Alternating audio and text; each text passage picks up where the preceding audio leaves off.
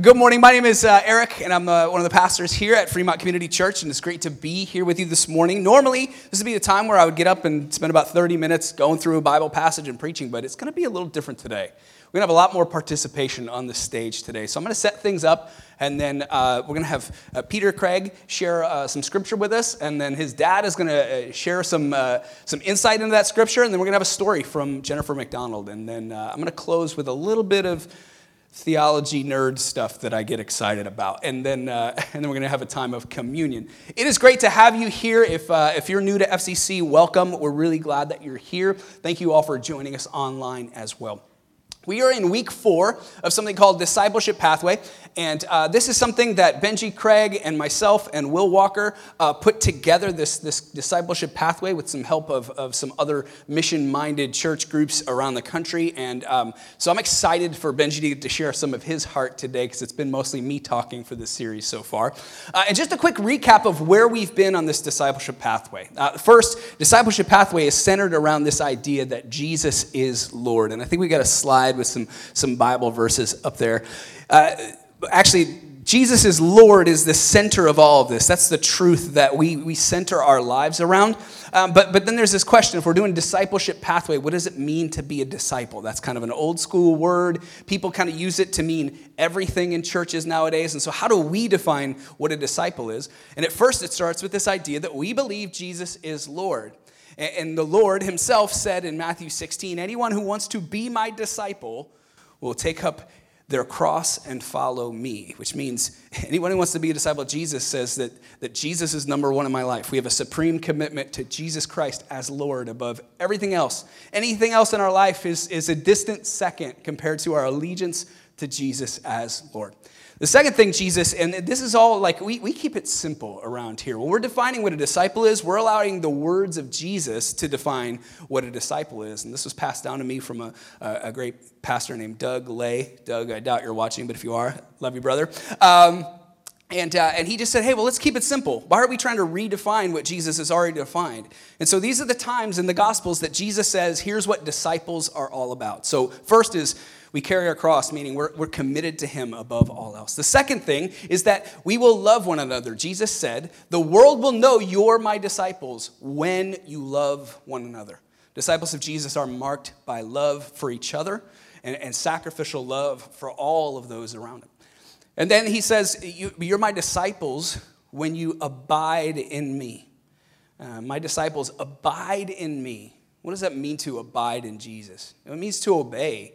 It means we know what his word says. We, we, we follow his instructions. We do what he did, and we do the things that he commanded us to do.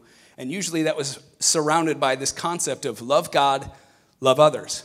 He, he made it real simple for us. You want to follow me? You want to be my disciple? Love God, love others, right? So we abide in Christ. We try to live that out in our everyday life. And then the last one is fruitful living. In that same passage, he just says, My disciples will bear fruit.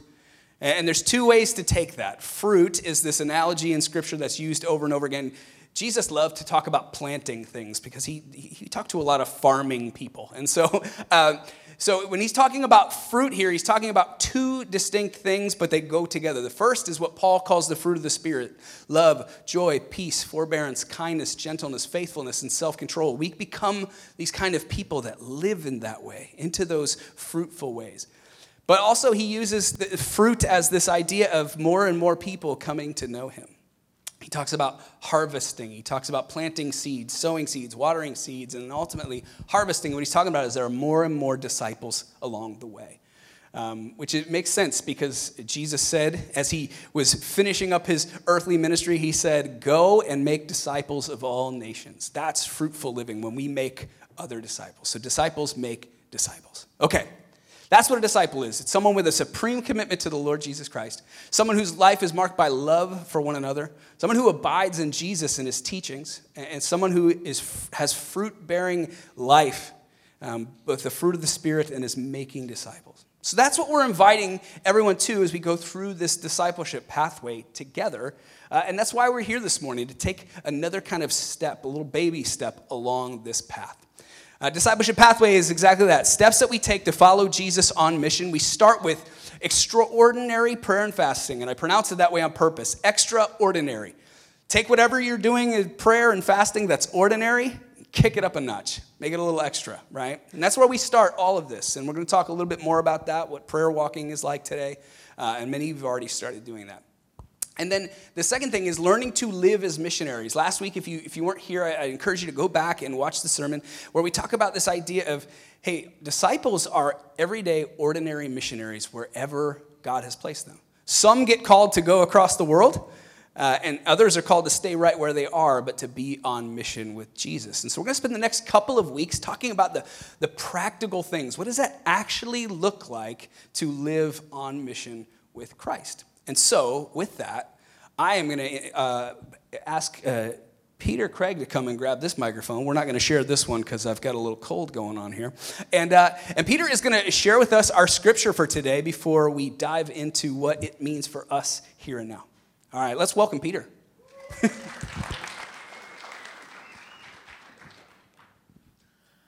After this, the Lord chose 72 others. He sent them out in pairs. He sent them ahead of him into every town and place where he planned to go. He said to them, There are a great many people to harvest, but there are only a few workers to harvest them. God owns the harvest. Pray to God that he will send more workers to help gather his harvest. You can go now, but listen, I am sending you, and you will be like sheep among wolves. Don't carry a purse, a bag, or sandals. Don't stop to talk with people on the road. Before you go into a house, say, Peace be with this house. If a peaceful man lives there, your blessing of peace will stay with him. If the man is not peaceful, then your blessing of peace will come back to you. Stay in the same house, eat and drink with the people there give you. A worker should be given his pay. Don't move from house to house. If you go into a town and the people welcome you, eat what they give you heal the sick who live there. Tell them the kingdom of god is coming the kingdom of god is soon coming to you. But if you go into a town and the people don't welcome you then go out into the streets of that town. Say to them even the dirt from your town that sticks to our feet we wipe off against you. But remember that the kingdom of god is coming soon. I tell you on the judgment day it will be worse for the people of that town than the people of sodom all right. Thank you peter. Here. Peter let me take that. All right, good morning, everyone.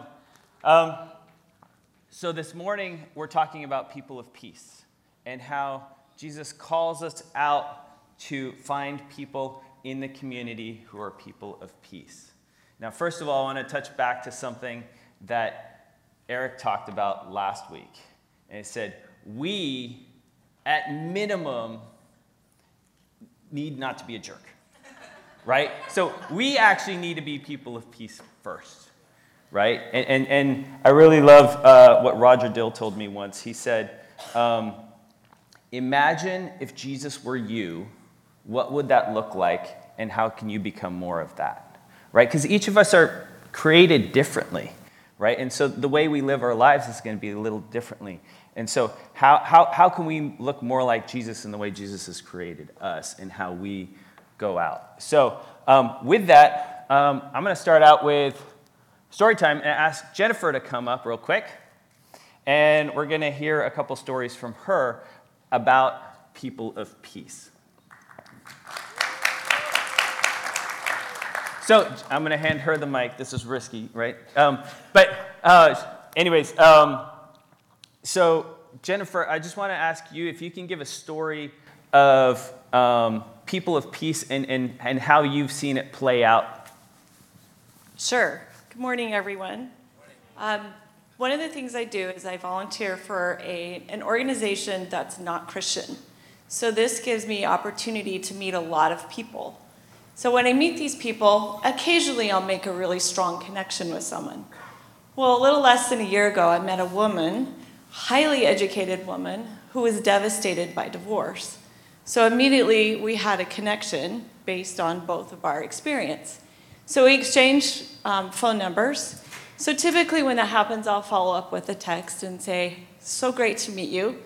And a lot of times I'll wait a few more days and we'll say, hey, you want to get together? So then we started meeting. First time we meet, we typically share our stories. We usually meet for lunch or coffee, and so we met, and it's a great opportunity to listen to hear where they're coming from, what's their experience, what are they like spiritually. Now, I wouldn't say that, but as I listen, I can kind of get an idea. So the second time we met, we went for a hike because she likes to get outdoors. And so we're out hiking, and she said, Can I ask you a question? And I'm like, Sure. She goes, What do you think of manifestation? And immediately I'm like, What in the world is manifestation? so she's like, Let me give you an example. And I'm like, Oh, good. I at least have some context.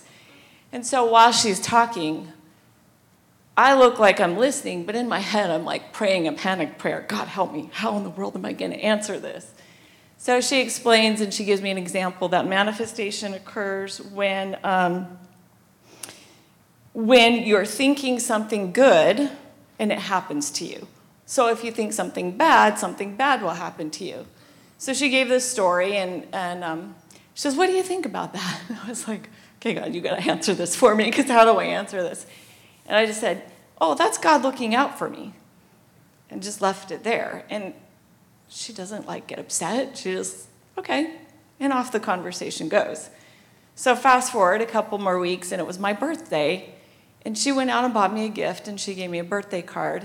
And she must have spent some time picking out that birthday card because she found one with a Bible verse in it. So I was really touched that I got a um, card from her with a Bible verse. So she made it easy for me to identify her as a woman of peace. So we continue to, to meet, we continue to um, get lunch or dinner together, and we're now at the point in our friendship where she, if she's going through a really difficult time, she'll just text me and say, Hey, can you pray for me? You know, I have yet to take that scary step of praying for her in person, but I don't, we'll get there. We'll get there. So she, um, she's become a real, real special relationship of mine to just, because sometimes we'll just go have fun together. Two single women out doing fun things. And so um, that's my story about one person that's a woman of peace. Awesome. Okay, so second of all, last week she went to Atlanta to visit uh, one of the people that we support as FCC who's serving with um, immigrants uh, near Atlanta. And so um, you got to go in and see how she's serving a community. And so I was curious, as, as, you're going into uh, visiting with her, how did you see people of peace play out in that scenario in, in how she's serving? Yeah, so I visited Michelle. I don't know if you guys remember, she presented here before. And um, we went with her and we went from home to home to home. And we learned a large part of her relationship especially with the Afghani people in that area, is receiving hospitality.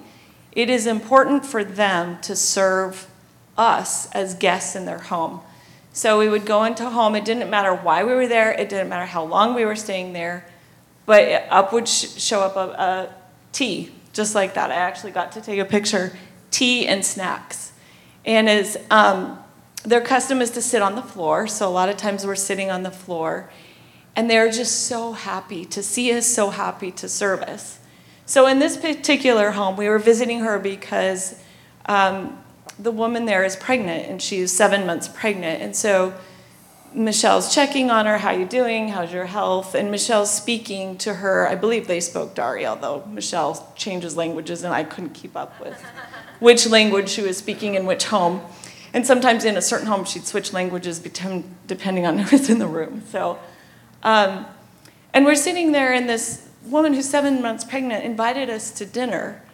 And she said, It would make me so happy if you could all come and I could serve you dinner. And I'm like, I were seven months pregnant, I probably wouldn't be inviting strangers into my home to feed them dinner. But we were, we accepted. And then we found out that they also do henna. So Eugenia and I were very excited. Um, so they invited us into the home, and it wasn't just a dinner, it was a feast. And it's not comfortable sitting there, and I'll tell you why. Michelle told us this story that they had come over about four years ago. And um, so the woman whose home we were in spoke some English, but not much. So it was her and her husband, their two kids. She's pregnant. Her sister in law, who is a widow, her, her, she lost her husband and their two kids and her mom. They're all supported by one man who's a cross, long haul truck driver. So you know finances are not, they're tight. They're trying to make a living in a new country. And they're wanting to bless us with a feast. And it was like, it felt uncomfortable, but we went over there. They did the henna for both Eugenia and I, and for Michelle. And there was so much laughter and so much fun, and Michelle would translate for us. And it turns out, you know, it was a mom, her five daughters, some, some couple other women that were somehow tied to the family, and kids coming in and out of the room. And it was just, it was just a lot of fun. But, you know, it was, I had to overcome my uncomfortableness to be on the receiving end of such incredible generosity and hospitality. And they were genuinely, genuinely happy to have us there and to feed us and to share their food, which it was so good. It, the food was incredible. So Awesome. that was part of our trip. Yeah, thank you. I think they're going to give uh, more of an update about going to Atlanta another time, but thank you so much, Jennifer, for that.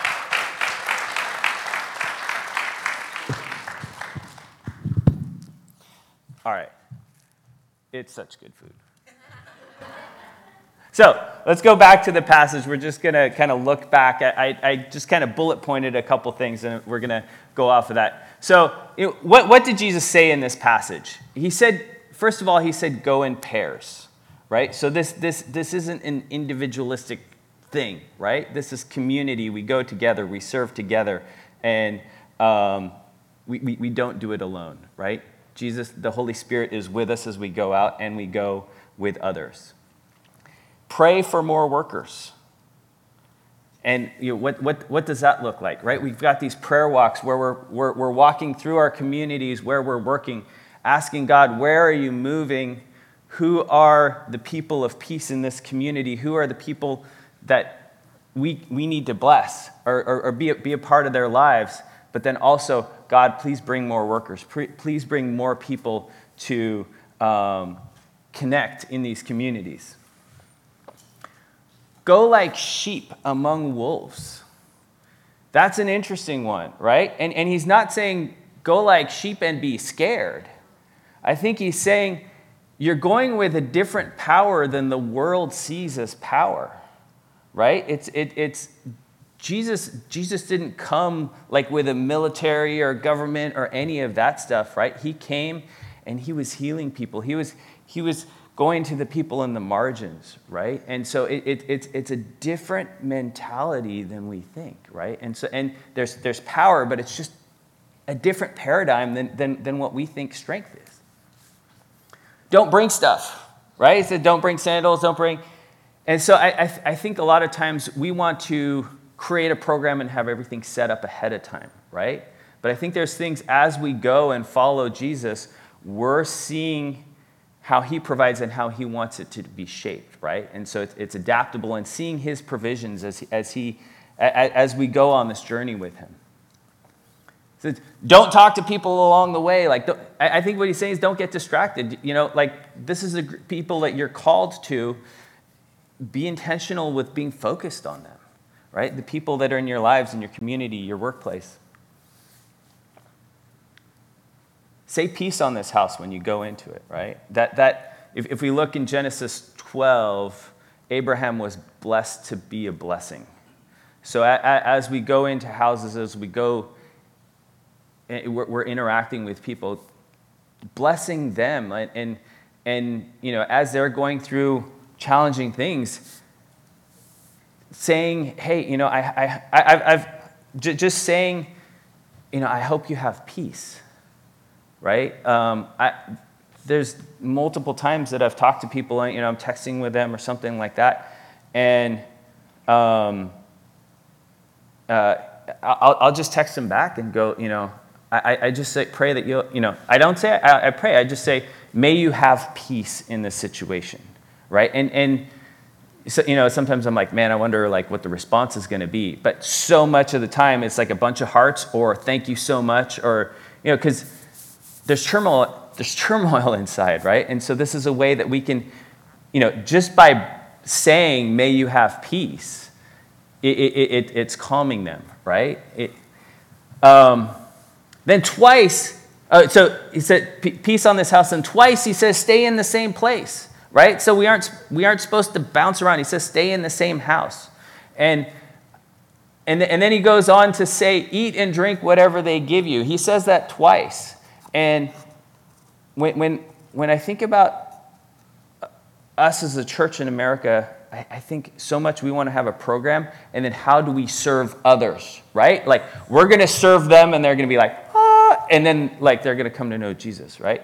But that's, that's only one way. And, and I think what Jesus is talking about here is it's got to be two ways. We got to let them serve us too, right? Um, I was at a funeral yesterday, and um, the um, one of the moms there, she she was like, "Hey, can I give you some food to take home?" And my first thing was, "No, no, no, I'm fine. Don't worry about it. Like I'm good." But she really wanted to serve me by giving me food, and that that actually so, you know, so I had to like reverse what I was thinking my standard responses and go like, yeah, I'd love some food to take home. And, and that actually built a stronger connection between us because I allowed her to serve me. Now, this isn't like, okay, like everybody needs to come serve me, but it, it's instead of like 100% of us serving and zero from them, it's maybe closer to 50 50, right? There's ways that we're going to serve them, there's ways that they're going to serve us. And, and, and I think so much of the church is let's create a program, we're going to serve them, and it's, it's all one way, right? But if, if you look at different um, passages in the Bible where, um, where Jesus or Paul or Peter were going out to connect with people, we see that they were being authentic and that they were that they needed something. Jesus, the woman at the well, what did he need? He needed water. He said, Can you give me a drink? And so she was serving him. If you, if you look at um, Peter and Cornelius, Cornel, uh, Peter stayed at Cornelius' house. Um, Paul, when he goes to Greece, he sees, he connects with Lydia, and she's like, You need to come and stay at my house.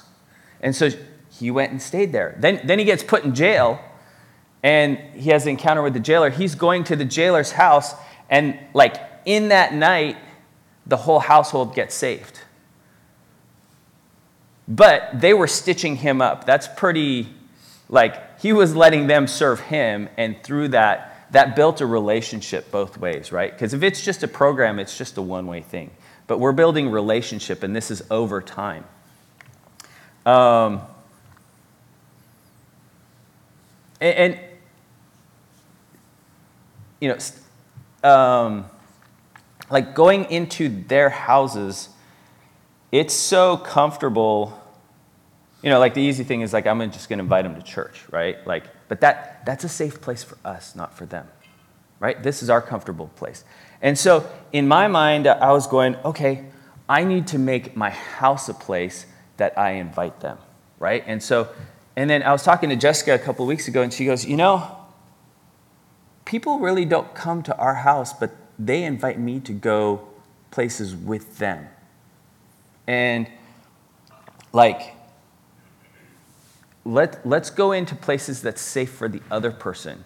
It's uncomfortable for me, right? That, that funeral that I went to yesterday, I only knew one person there.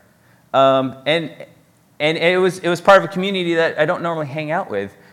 But I, I took that step and I was able to really connect with a lot of people. Uh, two weeks ago, we had a Niners game, and there was um, a couple people from work who invited me to go to a restaurant with them. My first response inside was, hey, why don't you come to my house and let's do something at my house? But that wasn't a comfortable place for them. This restaurant was the comfortable place for them. And, I, you know, so I had to like undo my natural programming.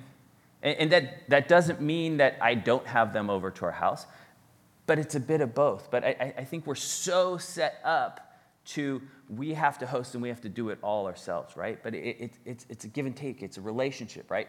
We start with building relationship, and then trust grows, and then we're able to share the gospel and stuff, right? Like, how, you know, if, if somebody, if I was a stranger and I walked up to you and gave you financial advice, would you trust me? No, right? it, you're just gonna be like, get out of here, you know, like, spam call, right?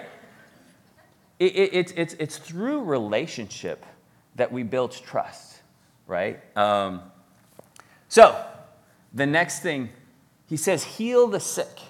And, you know, I, I don't think this is just like, you know, giving some Advil that we have or things like that. I really think that this is, you know, Jesus, God has this power to heal people supernaturally as well, right? And, and um, you know, one of the things for me has been, you know, I had been really scared to offer to pray for people, right? And, and, and a couple years when Alex and Hannah, a couple years ago when Alex and Hannah were here, they, they, they talked us through a couple things. And they said, you know, when someone talks about a need that they have, um, you know, say, hey, can I pray for you? Because I don't think Jesus wants you going through that, right? Now, all of a sudden, with that mind, with saying that, all of a sudden the pressure of that prayer being answered isn't on me, it's on God, right? Like, I don't need to carry that weight because I didn't want to pray for it because what if the prayer didn't get answered the way I wanted it to? And, and so, um, and then when, when, you're, when you're praying for somebody, for them to be healed, one of the most important things is to let them know that God loves them, right? And, and, and, so that's, that's another thing in my prayer that, that, that I've changed when I pray for people is I pray, you know, I, I say, God, I know that you love Fred, right? Say that in the prayer so that they know it. And then I pray that they have peace. And then I pray for whatever is going on, right? And, and, and then through that prayer, you know, once, once we meet up the next time, you know, we, we, we've, God's the one who's responsible to answer the prayer, not me, right? Next time I see that person, I can ask them, hey, how is it, how's it going with that, right? Because there's, there's a spiritual door open. Because when, when I follow back up and say, hey, how are you, you know, how's that going? One, at minimum, they know I care, right? And we get to talk about it. And two, if, if, God, if God has answered in a way that we were praying for, then there's a whole other conversation that happens, right? And t- just two examples of that that have come up. Um, we had, there's, there's this family that, uh, that goes to our school, and one day um, she calls, this lady calls me up on the phone and she goes, Hey, my brother in law is in the hospital. He's like, he's about to die. They're going in for surgery. There's all of these things going on. I just know if I need someone to pray for you and Jessica are the people we call. So I got Jessica on the phone and we prayed with her. And then uh, her husband came on the phone later. We had a second call. We prayed with him. And, and like a week later, I'm going like, man, I haven't heard anything about this, right? And, and then so I, I we, we text her like, hey, what's going on? How, how is, how's your brother-in-law? And she's like, he's healed, he's fine, he's out of the hospital. And so that was awesome. And then I had another guy at work, his son was playing football and just messed up his knee. And basically the doctors were kind of like, you know, sports might be done forever or whatever. And, um, and so we, we prayed for him. And then I, when, I had a guy who was interviewing and uh, he was a believer, and uh, the interview got canceled because this guy had to go to the hospital with his son. But he prayed with him in, in, in the call, like, hey, I got to go to the hospital. We can't do this interview right now. My friend's like, hey, can I pray for you? So he prays for him. And this guy goes to the hospital with his son a couple days later. And um, the doctor looks at it and is like, he's fine. Like, it, it, it's good six weeks and he'll, he'll be back. And then, so the next week, the next day, actually, he called me that night and said, dude, my son is fine. His knee is better. And we got to talk to him the next day and we're like, well, what do you think happened? And he said, it's a miracle, right? And so that's, that's, that's a story in his journey of stepping closer to God, right? And, but we had to be willing to pray with him, right? And, and, and, and so being able to step out and pray for healing and not be scared because, you know, God has the power to heal. And, and so I, I just want to really encourage you with that. Then, out of all of this, say the kingdom of God is coming, there's going to be opportunities to talk about God. And, and you're not necessarily going to be the one who has to bring it up, it's going to come up in conversation, right? Um, and if you're not accepted, wipe off your feet. This is God's mission, right? And he's, he's put us in places, and not all the time are things to be accepted. And, and, and we don't have to carry or judge. We can give it back to God and, and find where He's calling us. So, uh, next slide. Who is a person of peace? A person of peace is somebody in the community who embraces you. This is somebody you're going to connect with, you're going to engage with. They're, they're going to welcome you in, they're going to host them. And then they're going to give credibility to you, to their network, their group of people. And over time, they're going to embrace Jesus' message and they're going to embrace Jesus' mission. But you know, if you, if you look back, if you look back at the, uh, the previous slide, you know, there's, there's a lot of it's going to take time. And, and, and this, this is a lifestyle. This is, this is how we live, not something that is just, um, so much so we're, you know, we're, we're used to Amazon where it's, it's, it's, prime delivery and it's delivered same day or next day, right? And, and so it, it, it's not Amazon Prime, you know, it's, it, it's, you know, it's God's timing that happens, right? And then, you know, the, the other illustration is like, you know, a microwave versus a crock pot, right? We're so used to just bing, it's done. But, but this takes time and it takes prayer. So, um, with that, I'm going to hand it back to Eric, and he's going to take it from here.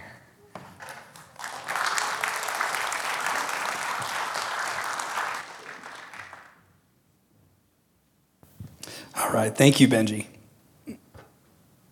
Benjie is uh, expertly gifted at finding people of peace, which is why I had him uh, share that with us today. Um, I want to just share a, a, one passage of scripture that I think is really important to help us, you know, shape as as we are sent out, as Jesus sends out these these seventy two followers here in Luke ten. As we are sent out, Jesus is sending us out with a certain posture, a way of being, of of you know, like Benjie said, like baseline is don't be a jerk. Actually, it's it's above that. It's we bring the peace of Christ with us when we go into any setting, right? That's what we're about. And it's not an accident that Jesus sends us out like that. The Apostle Paul talks about Christ, and he talks about him in these words that are really important. This is one of the, um, the, the, passages of Scripture that, uh, for, for the Apostle Paul, this was the thing he went everywhere preaching. If you read in Philippians 2, you actually see this written almost like a poem. It's like a creed. This is something that the believers would have memorized and they would have been reciting to one another to be reminded of the gospel and to be reminded of who we're called to be. And so Jesus is sending us out with the posture of Philippians 2, and I just want to share a few things about it. He says this starting in verse 3 Do nothing out of selfish ambition or vain conceit Rather, in humility, value others above yourselves, not looking to your own interests, but each of you to the interests of others. In your relationships with one another, have the same mindset as Christ Jesus, who, being in very nature God, did not consider equality with God something to be used to his own advantage. Rather, he made himself nothing by taking the very nature of a servant, being made in human likeness and being found in appearance as a man, he humbled himself by becoming obedient to death, even death on a cross. Therefore, God exalted him to the highest place and gave him the name that is above every name, that at the name of Jesus every knee should bow in heaven and on earth and under the earth, and every tongue acknowledge that Jesus Christ is Lord, to the glory of God the Father. Why is this so important as we talk about discipleship? Well, this morning I want to say our discipleship has to, if, we're walking in Jesus' footsteps and his footsteps led him to the cross, then our discipleship should be cross shaped, meaning shaped by sacrificial love. That's what Jesus has given to us so that we might have life. And why would that change now, 2,000 years later? Why would his methods not be wrapped up in sacrificial love still? Now, I have gotten this criticism over the years. I've been called a hippie because I believe this. I've had people criticize and say, well, this is like a really wimpy way of following Jesus. I want tough guy Jesus. And here's, here's my response to that because uh, partly our, our uh, ideas of masculinity and femininity are a little whack, but part of it is like people really want tough guy Jesus, and I don't know why that is. Tough guy Jesus, we don't need that because we have the sacrificial Lamb of God who was raised from the dead. Even death could not defeat him, which means even death was not a threat to his kingdom. He was not worried about what people might do to him because he knew he would not be defeated by that. There was a security there that he had with God the Father that allowed him to trust God as he was led to the cross. There's a security that came with that. And there's a security that comes with having faith in Christ. That means we don't need fake bravado. We don't need to come in and be the loudest, smartest, most dominant voice in the room. In fact, when I go to the gym, the guy who brags about how much he benches is the least secure person in the entire place. That's not toughness, that's insecurity. And as Christians, when we have faith, we, we maneuver in such a way of trust, of security that, you know what? I don't, I don't need to win an argument. I don't need to dominate the culture or the conversation because my security is in Christ. And if death couldn't defeat him, well, then nothing can defeat him. And so Jesus, uh, he went about in this posture of servanthood, of sacrificial love, and he calls us to do the same.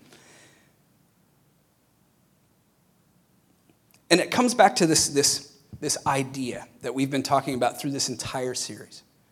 The security of that that I'm talking about, that Paul is talking about here. We can go around with the same mindset and posture as Christ Jesus, as Paul says who did not consider equality with God something to be used to his advantage, but he gave himself up as a servant. He was obedient to death on a cross, sacrificial love. We can walk around if we truly have faith.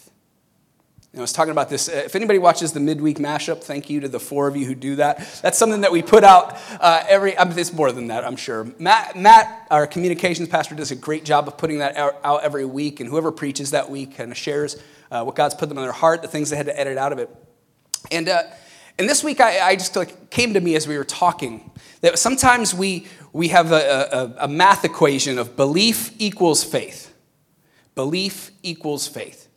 And I said, that's not how the Bible talks about faith. Um, in fact, you know, in math, they taught me like the greater than sign was like an alligator's mouth, and it was going, it would go to which side was greater than because it's. Anybody else know this? Math people? Okay, I'm not alone. Thank you, Nathan. In our equation, faith is greater than belief because faith comes with the security that I can act on my belief. You know, I believe that 2 plus 2 equals 4. That doesn't impact my life in many significant ways. Call me crazy. I believe in the Loch Ness Monster. All right? Can't argue with me about that. But that, that, that requires nothing of me to have faith in something like that, to believe in something, it requires nothing but, but faith calls for allegiance to our Lord Jesus. Faith calls for us to actually act on what we say we believe. So I come to this question that I've been coming to every week. This is the Jesus that Paul tells us about. And we can, we can walk in confidence and security and faith because of this Jesus when we follow in his footsteps.